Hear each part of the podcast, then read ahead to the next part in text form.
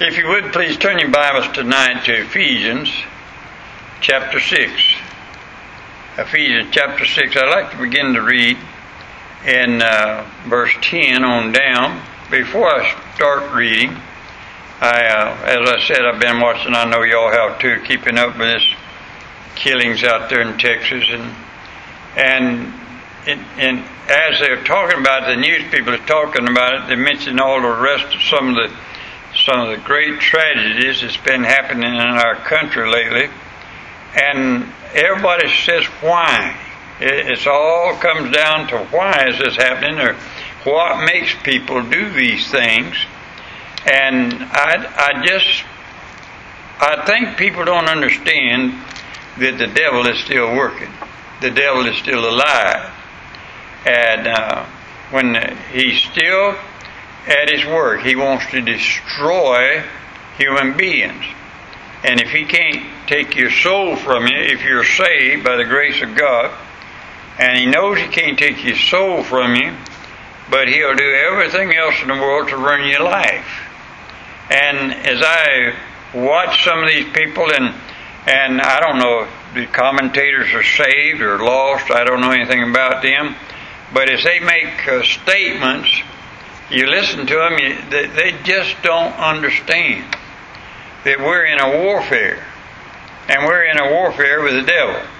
And we will be till Jesus comes back. And I think that people don't understand the doctrine of the devil. Now, doctrinal truths in the Bible is what determines your salvation. For instance, it's a doctrinal truth that Jesus Christ is virgin born if you don't believe in the virgin birth, there is no salvation for you. And you, you go on and on. There's doctrinal truths taught in the Bible, and those, those doctrinal truths determine your salvation. Such as Hebrews 9.22, without the shedding of blood is no remission. And that's a doctrinal truth. The blood of Jesus Christ cleanses us from our sins and nothing else. And if you don't understand that and you don't under, believe that, you have no salvation. Well, it's a doctrinal truth that there is a live devil. And you take the Word of God, you ain't got to take my word for it. You take the Word of God for it. Now, listen to what it says here, beginning in Ephesians chapter 6, verse 10. Finally, my brother, be strong in the Lord and in the power of His might. Put on the whole armor of God that you may be able to stand against the wiles of the devil. For we wrestle not against flesh and blood, but against principalities, against powers, against the rulers of the darkness of this world, against spiritual wickedness in high places. Wherefore, take unto you the whole armor of God, that you may be able to withstand in the evil day, and having done all, to stand. Stand therefore, having your loins girt about with truth, and having on the breastplate of righteousness, and your feet shod with the preparation of the gospel of peace. Above all, taking the shield of faith, wherewith you shall be able to quench all the fiery darts of the wicked, and take the helmet of salvation, and the sword of the Spirit, which is the Word of God. Pray with me, please. Heavenly Father, I pray in Jesus' name that you'll help us to understand tonight who we're fighting. We're not fighting flesh and blood. We're not fighting one another. We're not fighting a system, an evil system. We're fighting the devil himself. And I pray, dear God, that you'll help us to understand that and then know how to fight him. In Jesus' name we pray. Amen. One of the reasons that I believe in winning people to Christ is soon as they come to the knowledge of evil and good and evil is because just, just all those little children getting saved and I was praying and thinking about it I pray to God that those kids got led to the Lord. Amen? But you think about it. If they knew right from wrong uh, many of them went to hell if they didn't accept Christ as Savior. But if they didn't know right from wrong and they were just little children with a children's little mind, they're covered under the grace of God and they're in heaven. I wonder how many of those parents that had little children, they in heaven, those parents have never known Christ themselves. Now, what we got to understand is the devil is after you. He's after your husband, your wife, your kids, your family. He wants to destroy you. Now, the question is asked Does Satan really exist? Now, if any common sense person would just be reasonable and look around today, they could not deny an evil uh, influence on mankind. If you believe the Bible, we do, then you cannot deny the existence of Satan. The evidence of the existence of Satan is found in at least seven Old Testament books and referred to by every New Testament writer. Christ himself says Satan exists. Matthew 13, verse 39. The enemy that sowed them is the devil. The harvest is the end of the world, and the reapers are the angels. Luke 10, verse 18. And he said unto them, I beheld Satan as lightning fall from heaven. And Luke 11, verse 18. If Satan also be divided against himself, how shall his kingdom stand? Because you say that I cast out devils through Beelzebub. So, well, the only reason I read that verse, I want you to understand that Jesus himself believes in Satan. Now, what is Satan like? Number one, he possesses intellect. In 2 Corinthians 11, verse 13, but I fear lest by any means, as the serpent beguiled Eve through his subtlety, so your mind should be corrupted from the simplicity that is in Christ. That verse tells us that he has intellect, that is, he goes around beguiling people, tricking people into believing a lie. He possesses emotion. In Revelation 12, verse 17, and the dragon was wroth with the woman, and went to make war with the remnant of her seed, which keep the commandments of God and have the testimony of Jesus Christ. So the Satan can get mad. He has emotions. He possesses, he possesses a will in 2 Timothy 2.26 and that they may recover themselves out of the snare of the devil who are taken captive by him at his will. Now, besides all this, he is treated by God as a morally responsible person, not a thing. He's a person.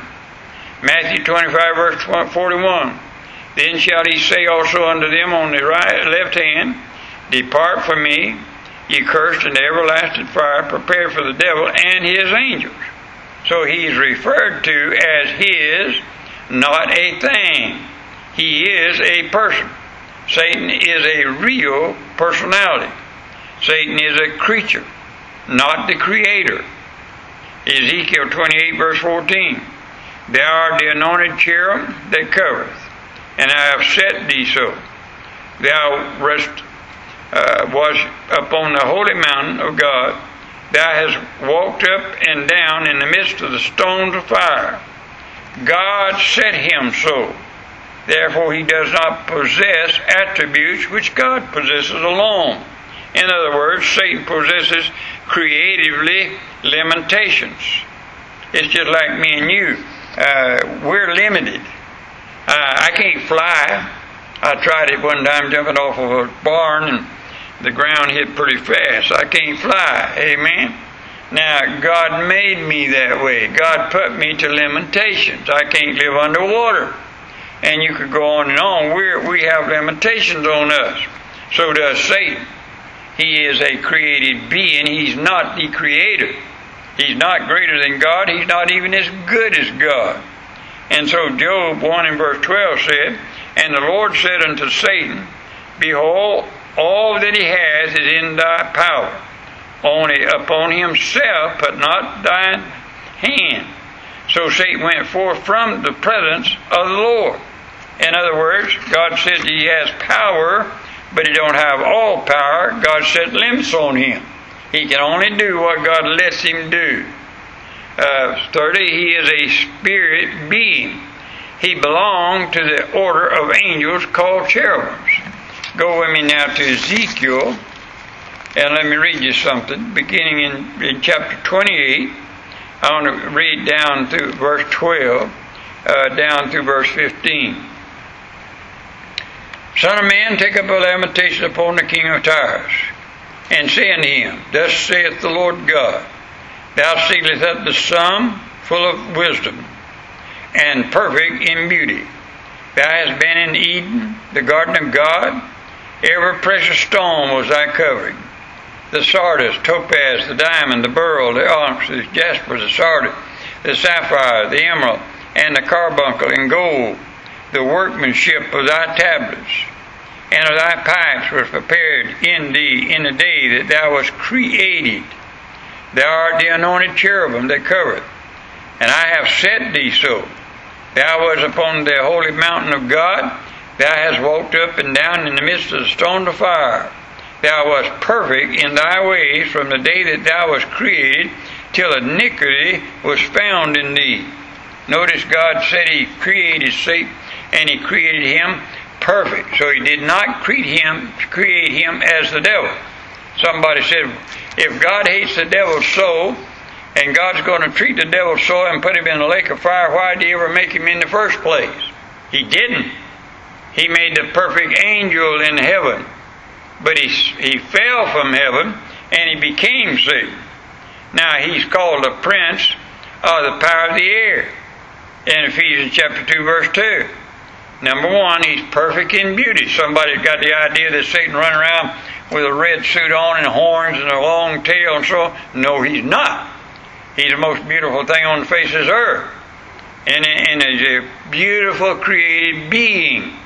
And you think about that for just a minute. He's called a prince, the power of the air. That means he's at work all the time. We can't see him, but he's busy. He's an agnostic of God and his people. the very name Satan means adversary in 1 Peter chapter 5 verse 8, be sober, be vigilant, because your adversary the devil, as a roaring lion, walketh about seeking whom he may devour. You know what that simply means? The devil is at work following people around all the time. He's after somebody, and he'll get somebody sooner or later. Uh, again, Revelation 12, verse 10 says he is the accuser. That means he goes before the Father in heaven every day accusing uh, people. In 1 John 5, verse 8, calls him the wicked one. In 1 Thessalonians 3, 5, calls him the tempter. In John 8, verse 44, calls him murderer and liar. In 1 John 3, 8, calls him a sinner from the beginning. And in order to provoke the, this opposition, Satan can appear like a wily serpent, Revelation 12, verse 9 or a ferocious dragon, Revelation 12, verse 3, or an attractive angel of light, 2 Corinthians 11, verse 14. These abilities make him more deceptive in carrying out his program. In other words, he can appear to whatever appear you, appears to you as good. Uh, that's the reason you that I tell people all the time. Just because a man walks around with a Bible on his arm, you better listen to what he's saying and what he's preaching. Just because he called himself a preacher, just because a church, you go by a church and somebody's got a church building and they got a name on it and they call it a church, but they say, well, that's a church, but a church of what? And that's what you got to be very careful about. If everything doesn't line up with the Bible perfectly, then it's wrong. And you got to remember that. Satan uses God's Word all the time. What was Satan's sin? Now notice Satan's sin was done from a privileged position. He was not a depraved creature who did not know the blessings of God before he sinned. Ezekiel 28, verse 11 through 15 said he was the most perfect being that God ever created. In these verses, Ezekiel sees the work of an activity of Satan, whom the king of Tyrus was demonstrating in so many ways. Satan's privileges included a full measure of wisdom, verse 12 of Ezekiel 28. His privileges include perfect in beauty. You think about that. You think of something that's beautiful. The Bible said he was perfect in beauty. He was dazzling in appearance. Verse 13. A place of special prominence as the anointed cherubim that covered God's throne in verse 14.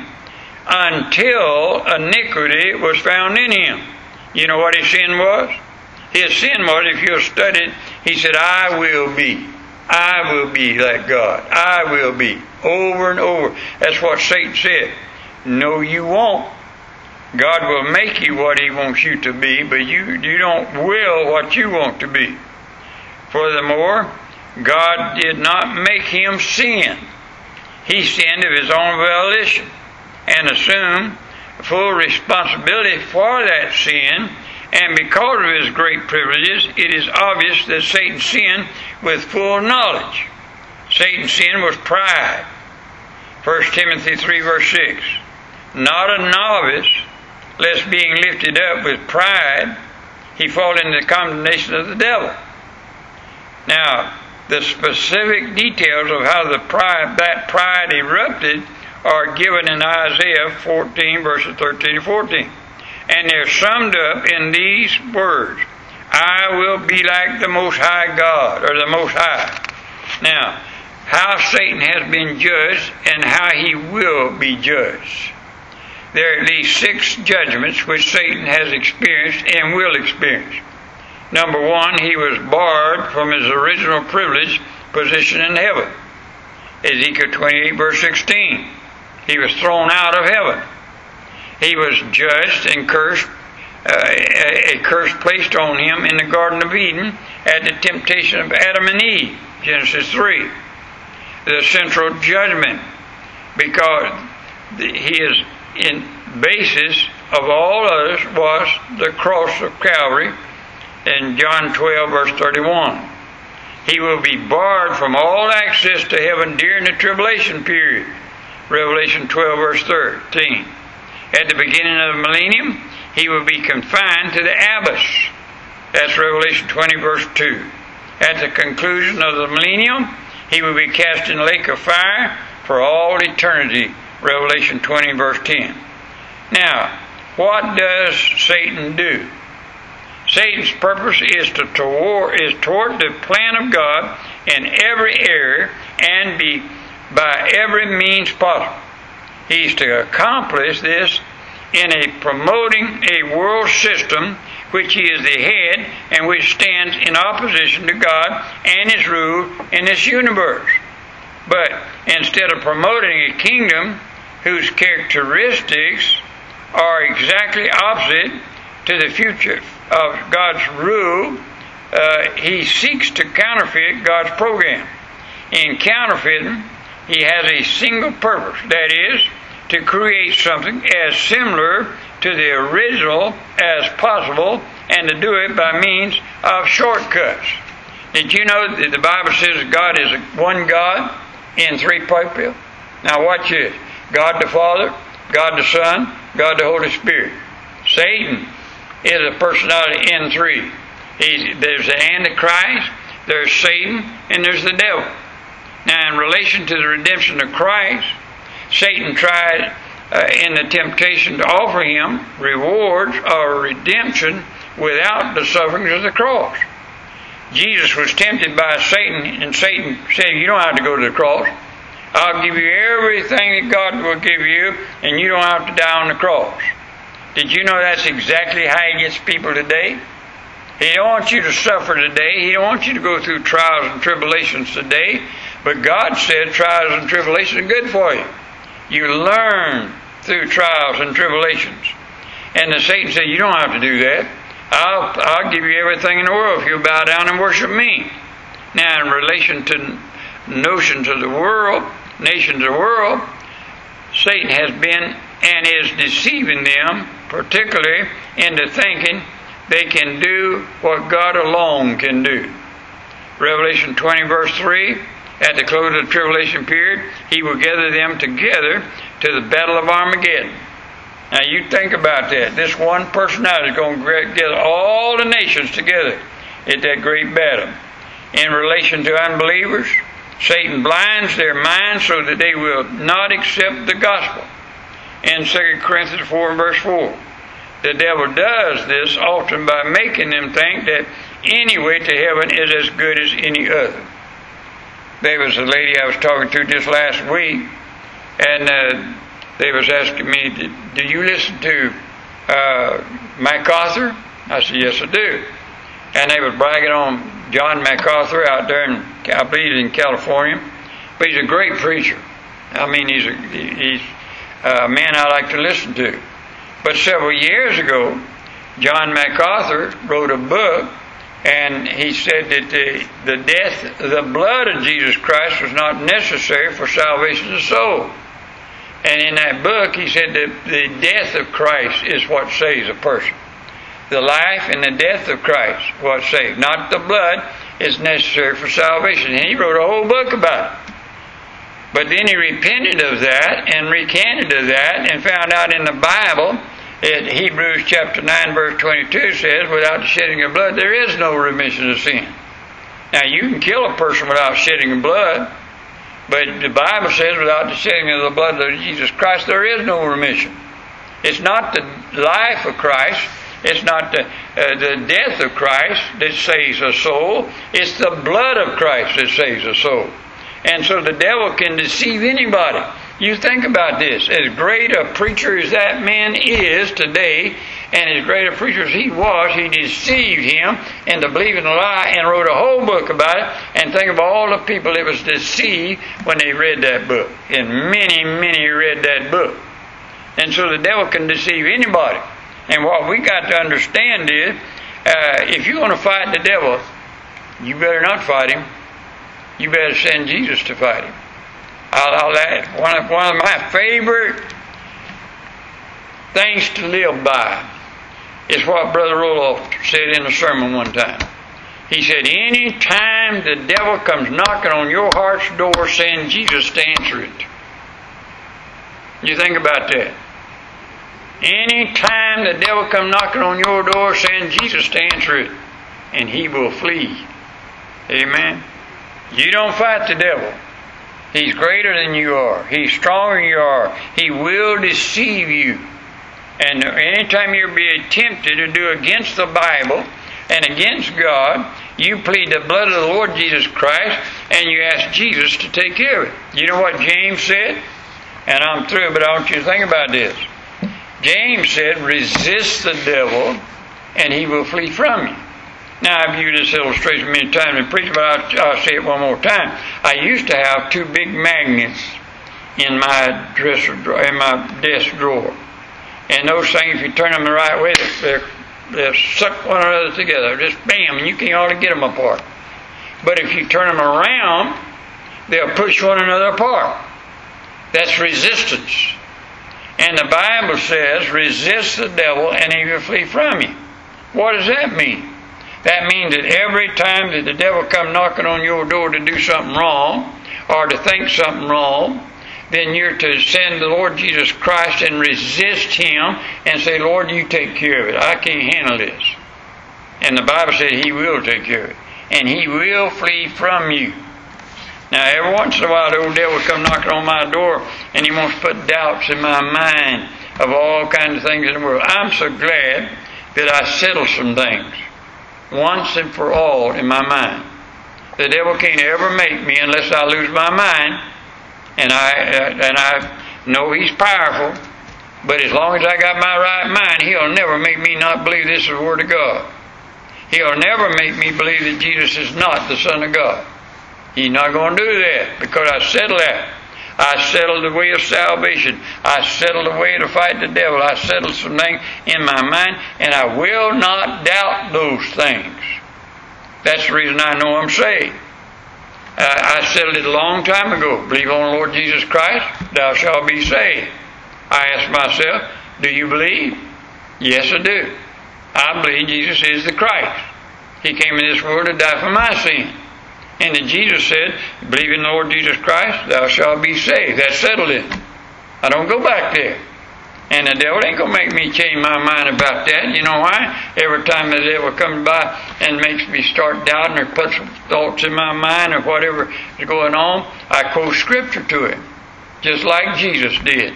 When Satan tempted Jesus, Jesus quoted the scripture to him. And that's how you fight the devil. And if people would learn that, then you get, you learn it.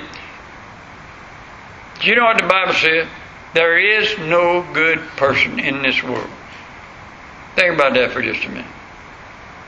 Now the Bible says that over and over and over again. There is no good person in this world.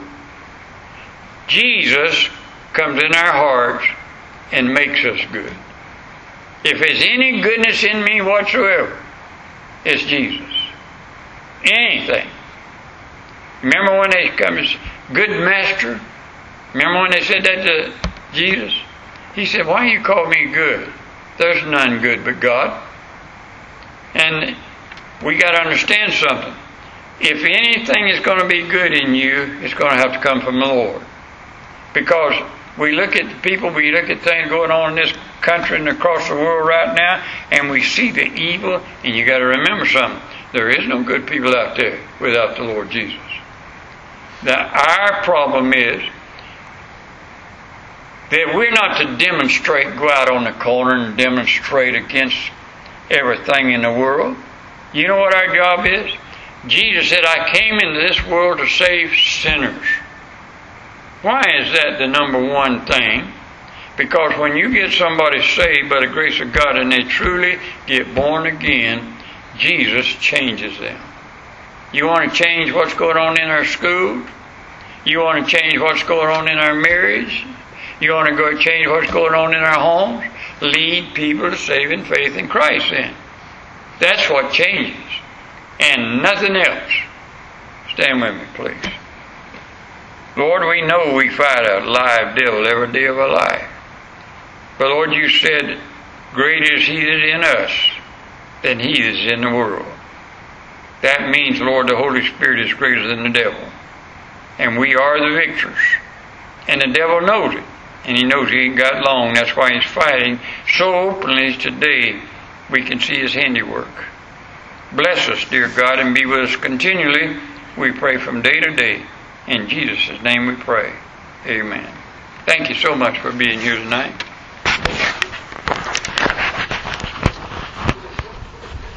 All